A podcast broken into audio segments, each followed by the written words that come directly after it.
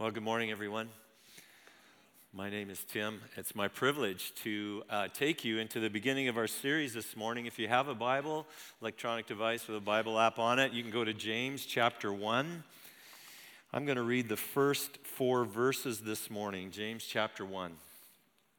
James, a servant of God and of the Lord Jesus Christ, to the 12 tribes in the dispersion, greetings.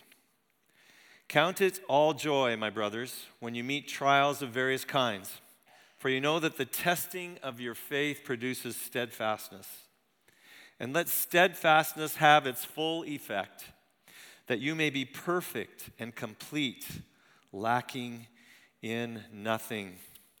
This morning, as we begin to wade into this series, I want to talk a little bit about advice Advice is when someone offers you their opinion about something you should do or how you should act in regards to a particular situation. Sometimes we're looking for advice, sometimes we're not. And sometimes it grates us when someone gives us advice that, uh, you know, isn't, we don't really like. And it's especially harsh or hard when that advice, you have a sinking feeling that what they're saying is right and true, but it's still hard to swallow. We experience that, I think, very literally as kids growing up. We're eating our plate, I'm eating all the food, but I've pushed to the corner of my plate one of the food groups that I don't really find that tasteful broccoli with its funny texture and taste. And so you know, you push that to the corner of your plate, you've eaten everything else, and you hear the words, eat your broccoli. And you want to know why. Like, why? Why do you have to? I mean, it's, it's hairy, it's, you know, and why? Why do I need to eat that? And of course, the words that usually come back to you is because it's because it's good for you. That's right. And you know your parents love you. I mean, you know they're, they're all in for you. They, they, they want the best for you. And so, um, you, you know they're probably, they're probably right, but that doesn't make it any easier to swallow. So this morning we're beginning to, to go into the book of James. And some people have called it the New Testament book of Proverbs. So if you're unfamiliar with the Bible, there are two segments to the Bible. There's the Old Testament, then Jesus comes, and we've got the New Testament after that part. And in the Old Testament, there's a book called Proverbs, which has a whole bunch of short sayings, nuggets of wisdom or advice, if you will, as to how to understand life and how to live your life well. James is, is sort of like that. There's lots of different topics that James covers, and he has an opinion on it. And in a sense, he's got advice for you as to how to understand it and how to, how to live well under it. There are approximately 180 verses in James, and there are 60 what we call imperatives that is, things for you to do. So, eat your vegetables. Take out the garbage. You get, you get my drift. James is a lot about directing us, having an opinion, having some advice for us as to what we should do. And this morning, right out of the gate, we get broccoli. We get something that's really hard to swallow. As James says to us in verse 2 Count it all joy when you meet trials of various kinds. Count it all joy when you meet trials of various kinds. Now, joy, trials difficulties, hard circumstances, pressures. They don't seem to really go together, do they? They're a strange couple, if you will. The opposite of joy would be to grumble and complain.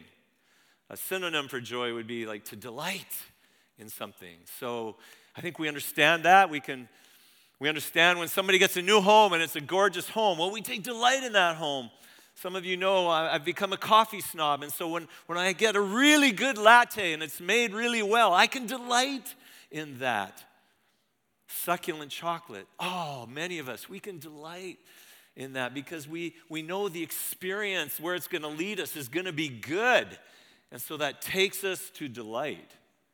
But trials and delight, trials and joy, they just do not seem to go together. And yet, James writes to us Count it all joy. Count, it's a, it's a, it, it's a word of thinking. It's a, it's a accounting term, if you will. Like take, take notice with your mind, put it, make a ledger, put it together. Reckon would be another way it would be translated. Like think this way. In other words, take rule over your emotions. You know we're so in our in our society today we're so led by our emotions. Often instead of people saying i think this they'll say i feel this. It's it's significant it's it's how we're wired or how we how we work today how we roll by feelings. And james is saying i, I want you to overrule your emotions.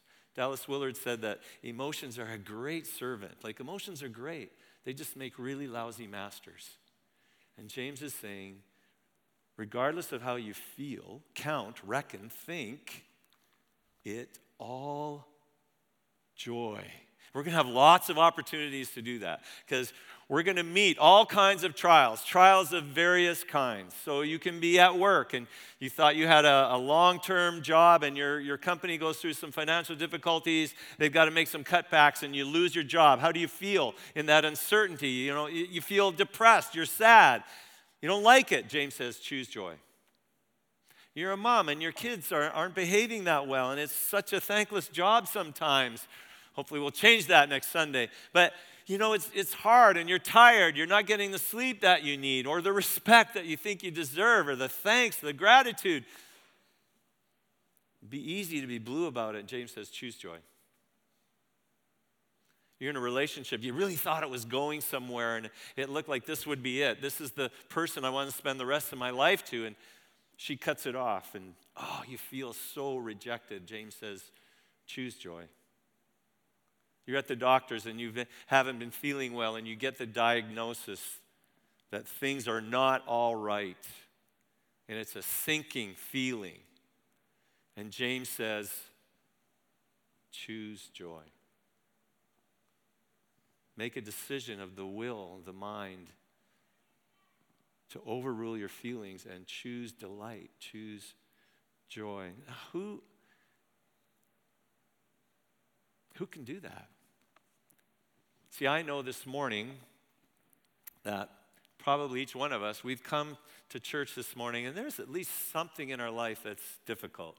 There's at least one trial that we're experiencing in our life. On Good Friday, we talked about Jordan Peterson. One of the, you know, he's a, a clinical psychologist, teaches professor at Toronto U, and, and this following that he's got around the world, I think, because people resonate with the reality of, the, of what he addresses. And one of those things is that life can be hard. And he says that at least every person is dealing with at least one thing that's, that's difficult, that's hard for them. This is the reality of, of our living. And so I know that you're here today. You've probably got at least one thing that's a trial in your life. And James would say to you this morning choose joy. What right does he have to tell you that? I mean, come on, James. You don't know what I'm going through. You don't know my circumstances. You don't know how hard it is. Who are you? What right do you have to say this to me here this morning?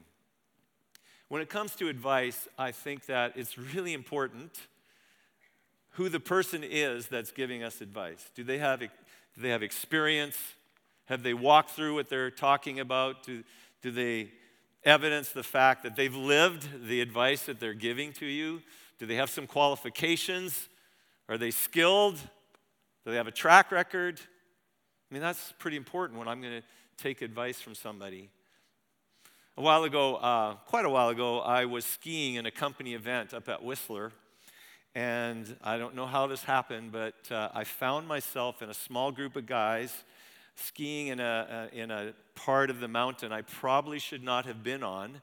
But I was with three or four other guys, and one of the guys we were with really knew what he was doing, knew what he was talking about. His name was Steve Podborski. Now, some of you won't know who he is. Um, but in 1982, he won the season of World Cup downhill skiing. In other words, there was a point in his life where he was the best downhill skier in the world. He won eight races, downhill uh, World Cup races, uh, over 30 top 10 finishes in his career. And here I am on the top of Whistler Mountain in an area I probably shouldn't be with him and just a couple of other guys, and I want you to know any advice that Steve Podborski has for me, I'm all ears and I'm all in. It really matters who's giving us advice and who we're listening to. Who are you listening to? Today, as we look at these words in the Bible, I think it's good for us to know who's writing this. James in verse 1. There were a lot of James in first century world. Um, there, there were a lot of people. Jacob would have been the, the Jewish name, uh, translation of that. There were a lot of them. But as, as people who search these things out, scholars, historians, there are a couple of options as to who James could be. But I think the majority, and where I would land, is that this is the James. This is the guy called James the Just the half brother of Jesus, the one whom with Jesus lived with in his family, the one who grew up with Jesus, and yet as Jesus was coming into his ministry and, and, and the fulfillment of what God had called him to do, it seems that James and others around him, I mean, it's hard to, it's hard to acknowledge that your brother might be the Savior, the Messiah. And it seems that they didn't recognize him as such until after we're told that Jesus appeared to James. James, the just, one who had, in a sense, not received Jesus, but now receives the grace of seeing Jesus risen from the dead. James, who receives grace and mercy and enters into a relationship with God through Jesus, just like everybody else, but is now and becomes the leader of the church where it all began, the leader of the church at Jerusalem. It's that James. I don't know about you, but I'm listening. I want to hear what he has to say. James would have experienced a lot of difficulties in his life. As leader of the church, we know there'd be pressures on him. How do you lead this new upstart group of followers of Jesus, especially when there's Rome and there's threat of persecution from the Jewish community? And we know there were those who criticized him and what was going on as the good news of Jesus Christ was taken to the Gentiles. We also know that James probably suffered hunger like so many others in that time. There's a famine that swept through the, the world at, in those early years of the first century. James knew trials, he knew difficulty. And he writes the start of his letter James, a servant of God and of the Lord Jesus Christ. James could have maybe dropped, you know, his pedigree, brother Jesus, but he doesn't. It's just James.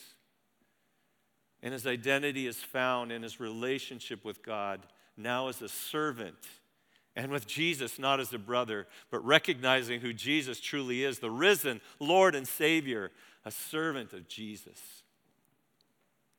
That's who's writing. And he's writing to a group of people called the diaspora. That word means scattered. So, this is a season in which there is threat of persecution. And because of that, those who were in Jerusalem had scattered to other regions to save their lives. This is that James that is writing to us. And he says to us, as we sit here this morning, Count it all joy, my brothers, my sisters, when you meet trials of various kinds. It's hard. Well, sometimes when you get some advice from, let's say, a physician, you want to get a second opinion if you don't like what you heard. We can do that with Scripture. In fact, sometimes it's great as you're studying the Bible to check other sources. Other, are there other witnesses to what I'm reading here in Scripture? So we can do that this morning. We can flip over to 1 Peter and see what he's written there. This is a follower of Jesus, one of the, one of the 12 disciples. And Peter writes in his first chapter, in, in verse 6 of chapter 1, writing to believers, In this you rejoice, though now for a little while, if necessary, you have been grieved by various trials. Joy? Trials? So that the tested genuineness of your faith, more, than pres- more precious than gold, that perishes though it is, tested by fire, may be found to result in praise and glory and honor at the revelation of Jesus Christ.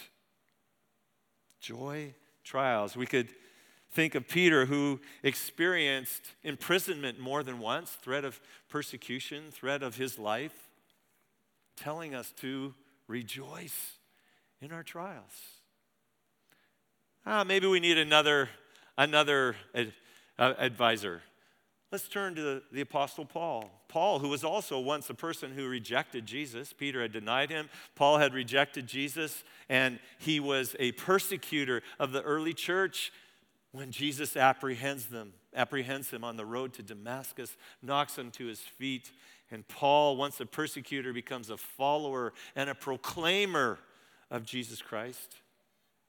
Paul, one who would be imprisoned often and beaten and suffered hunger and the pressures of leadership of the church, and on and on it goes. And this is what he writes in Romans chapter 5. Through him, we have also obtained access by faith into this grace in which we stand through Jesus. This grace, Paul knew all about grace.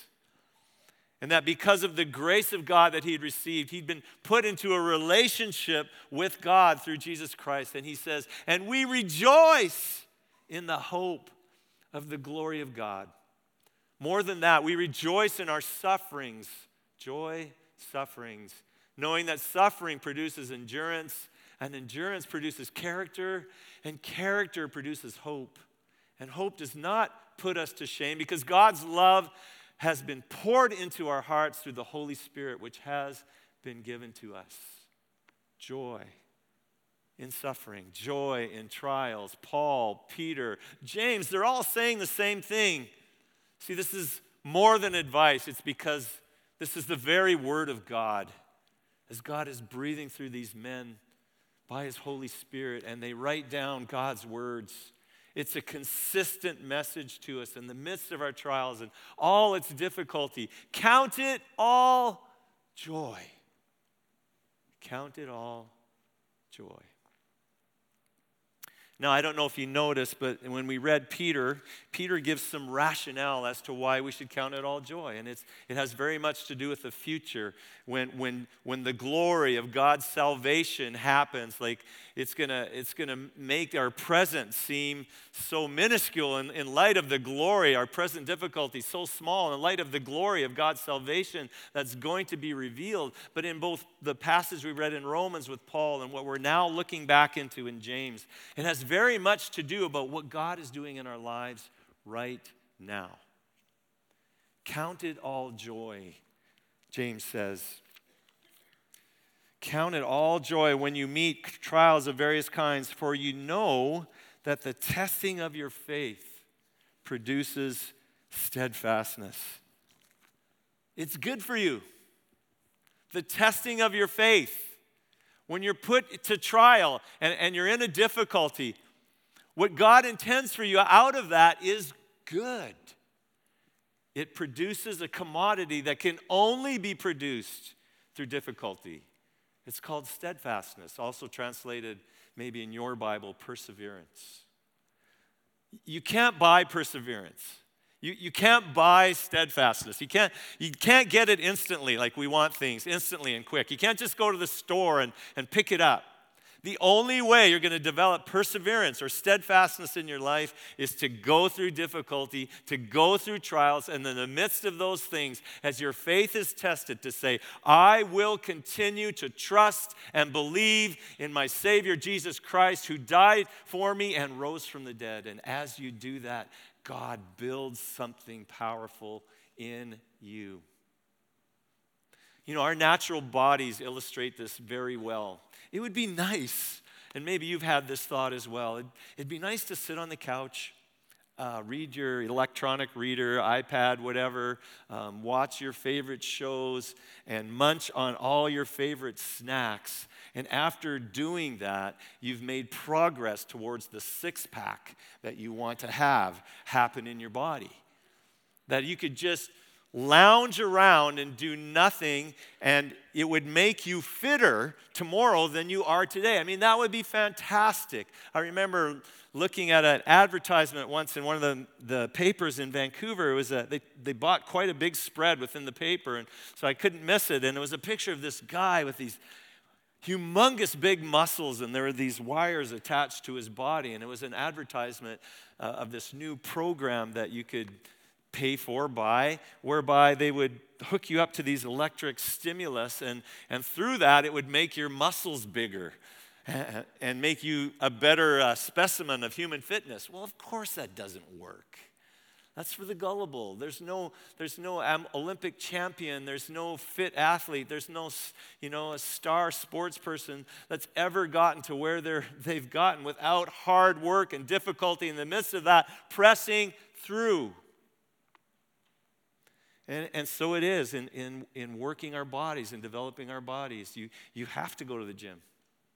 And you, there you have to experience resistance and, and, and fighting. You have to resist the weight in order for your muscles to build and to grow. And it's especially when you push through the hard times, when the last few reps are extremely difficult, and you say, with your will, you make the choice, no, I'm gonna, I'm gonna continue. It's in those repetitions, especially, that your muscles benefit the most. So it is in the testing of our faith.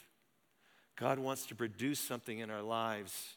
And James says, and let steadfastness have its full effect. In other, in other words, don't short circuit what God wants to do in your life. Don't bail. Trust Him. As hard as it is, trust Him. One of the stories that has stuck with me from the Old Testament is 1 Samuel chapter 13. It's the story of Saul early in his kingship and some of his men, I think his son Jonathan and others, they've gone and they've, they've uh, taken this post of the Philistines, and the Philistines are not happy about it. So they muster up their army to fight against Saul and his men, and they are just way bigger than what Saul has. And so as Saul sees that, and his men are hiding now in the rocks and the, and the crevices. You know, they're afraid and they're trembling and they're questioning Saul's leadership. And it looks like things are going to completely unravel and they're going to be killed. And, and Saul is waiting and he's waiting and he's waiting for Samuel the prophet to come so that they can sacrifice to God before they go out in, in battle and war. And he's waiting and waiting. And you can, as you read the story, you can almost feel the pressure meter. You know, it's getting more and more more and more in Saul's life. Where's the pressure meter in your life? Where, where is it? Saul reaches that point and he needs to wait, he needs to trust, but he bails. He's disobedient. And he takes on the role of a priest and he makes a sacrifice to God. And shortly after that, Samuel shows up. Samuel would have been on time. Samuel was on God's time. He was there. He would have been there in perfect timing. But Saul bailed and short circuited what God wanted to do. Don't bail in your life. Whatever you're going through, don't bail. Trust God. I want to encourage you this morning trust Him. God will always prove Himself trustworthy. Your faith may be, may be tested right now, but see what God wants to work through that testing in your life, even right now. He is working something good and something beautiful, the steadfastness of your faith, which produces other things. So James writes, let steadfastness have its full effect. Don't bail on it. I was thinking about how we get tested and wouldn't it be nice if God would let us know exactly how long our testing is going to be? So, with the particular, the particular trial that you're in, God would, God would send you an email and He'd say, Yeah, this one will be over next week, Thursday at 4 p.m. Wouldn't that be helpful? Wouldn't that just be great? I was thinking border crossings. You know, you see the signs of border crossings, and it lets you know how long the wait is going to be where. So, in a sense, you can choose, you know, you can choose which difficulty you want to take on, but also relieves our stress because we know how long the wait's going to be. At worst, it'll be 15 minutes, 20 minutes if the sign says that. Maybe it'll be a little bit over, but it helps relieve the stress. It doesn't work that way in our lives, in our walk with God, in the trials that we go through. We're not given a message that tells us it's going to be this long. What we are given the message, though, and what we, be, what we can be absolutely certain of, is that God will be faithful. That God will be faithful to you in the midst of your testing, and that He has purpose to bring something absolutely beautiful out of it. James says, let steadfastness have its full effect. Don't bail on it, don't short circuit on it. Trust that God will be faithful so that you may be perfect and complete, lacking in nothing. That's a picture not of, of absolute perfection, which will only happen in, in the next phase of our existence after Jesus comes again, but it's our trajectory of maturity. He's talking about so that you will be a, com- a complete, mature Christian. Like in all areas of your life, you're going to become complete and mature if you let your trial and your steadfastness in it have its full effect. God wants to work beautiful things in your life. You need to be convinced of that this morning and the difficulty that you're going through, God can take and He can use to produce more beauty in your life. The beauty of character that reflects His image from glory to glory. See, in the very beginning in Genesis, we're told that humankind was created in the image of God. We were created to reflect God. And so it is as new creations in Christ. When we put our faith in Jesus Christ, He makes us new creations that He wants to continue to work that new creation in our lives so that in all areas of our thinking, in our behavior, it reflects Jesus. And we do that from one glory to another. This is the work of God that He uses in our difficulties so that we can count it all joy. I don't know if you've ever been down to a place like Granville Island. There's a shop there um, where they have beautiful glass creations, I would call them, because they're really odd shapes sometimes, but they're absolutely beautiful. But that only happens when they put that glass into extreme heat so it becomes, um, it becomes pliable and they can shape it into what they want as they blow into it. Over 2,000 degrees Fahrenheit in order for that to happen. Sometimes the heat gets really hot in our lives, but we need to know that God is forming something beautiful. He wants to shape His image, His character into you. So that when people look at you, they go, wow, how is that possible? How can you respond like that? How can you have that attitude? We know, full of joy, full of the Holy Spirit, God working in our lives to shape us into his image. Count it all joy, James says. Count it all joy when you meet trials of various kinds. For you know that your trials, your testing of your faith produces steadfastness. Let, let it have its full effect. That you, yes, you, follower of Jesus, may be perfect and complete, lacking in nothing. As we walk away this morning in these words, resonate in our heart, here's some takeaways that we can think about doing to, to help this have legs in our life. I think it's great to live a life that's intentional. At the, every, at the end of every day, imagine if we just asked ourselves, where did I express joy in my life today? And, and if, you, if, if we would do that every day, it would become something that we're more cognizant of, more aware of throughout the day, and we begin to find ourselves choosing joy throughout the day. What if we asked one another as we bump into one another in just our normal conversation, How's your joy? And, and if, if someone's struggling, if we encouraged one another with why, all these reasons that God's given to us, why we should have joy. I'd highly recommend memorizing these verses, James chapter 1, verses 2 to 4, because as we do that, the Word of God is implanted in our hearts and it becomes a tool for the Holy Spirit to remind us in our day that we can count, yes, even this circumstance I'm going through has all joy. And then rehearse. Rehearse the good news. Rehearse the reasons we have to be joyful. David says in the Psalms, he speaks to his soul and he says, Why are you so downcast, my soul? We need to speak that to ourselves. Speak the gospel talk to ourselves about the fact that Jesus Christ has conquered all, that he's risen from the dead, he's seated at the right hand of the Father, that you're his child. His victory is your victory. That he is faithful, that God is working his purposes in your life right now, molding and shaping you. As you begin to rehearse that self, that and tell your soul that, you begin to feel joy. And here's a prayer that I think uh, I was as I was meditating on this passage of Scripture, God, would you help me to value more the shaping of my character than the pleasure of my comfort? Let that be our prayer. God, we want to be people of character, of your character, reflecting your glory to the world. Let's pray.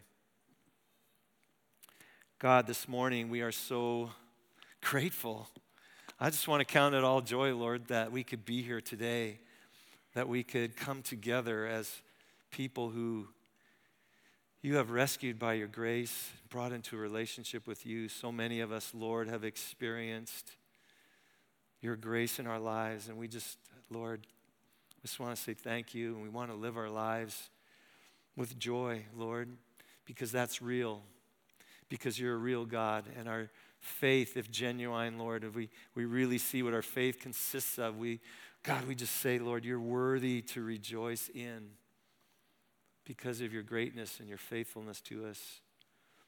And I pray, Lord, that your Holy Spirit would enable us to do this, to bring honor and glory to you. In Christ's name, amen.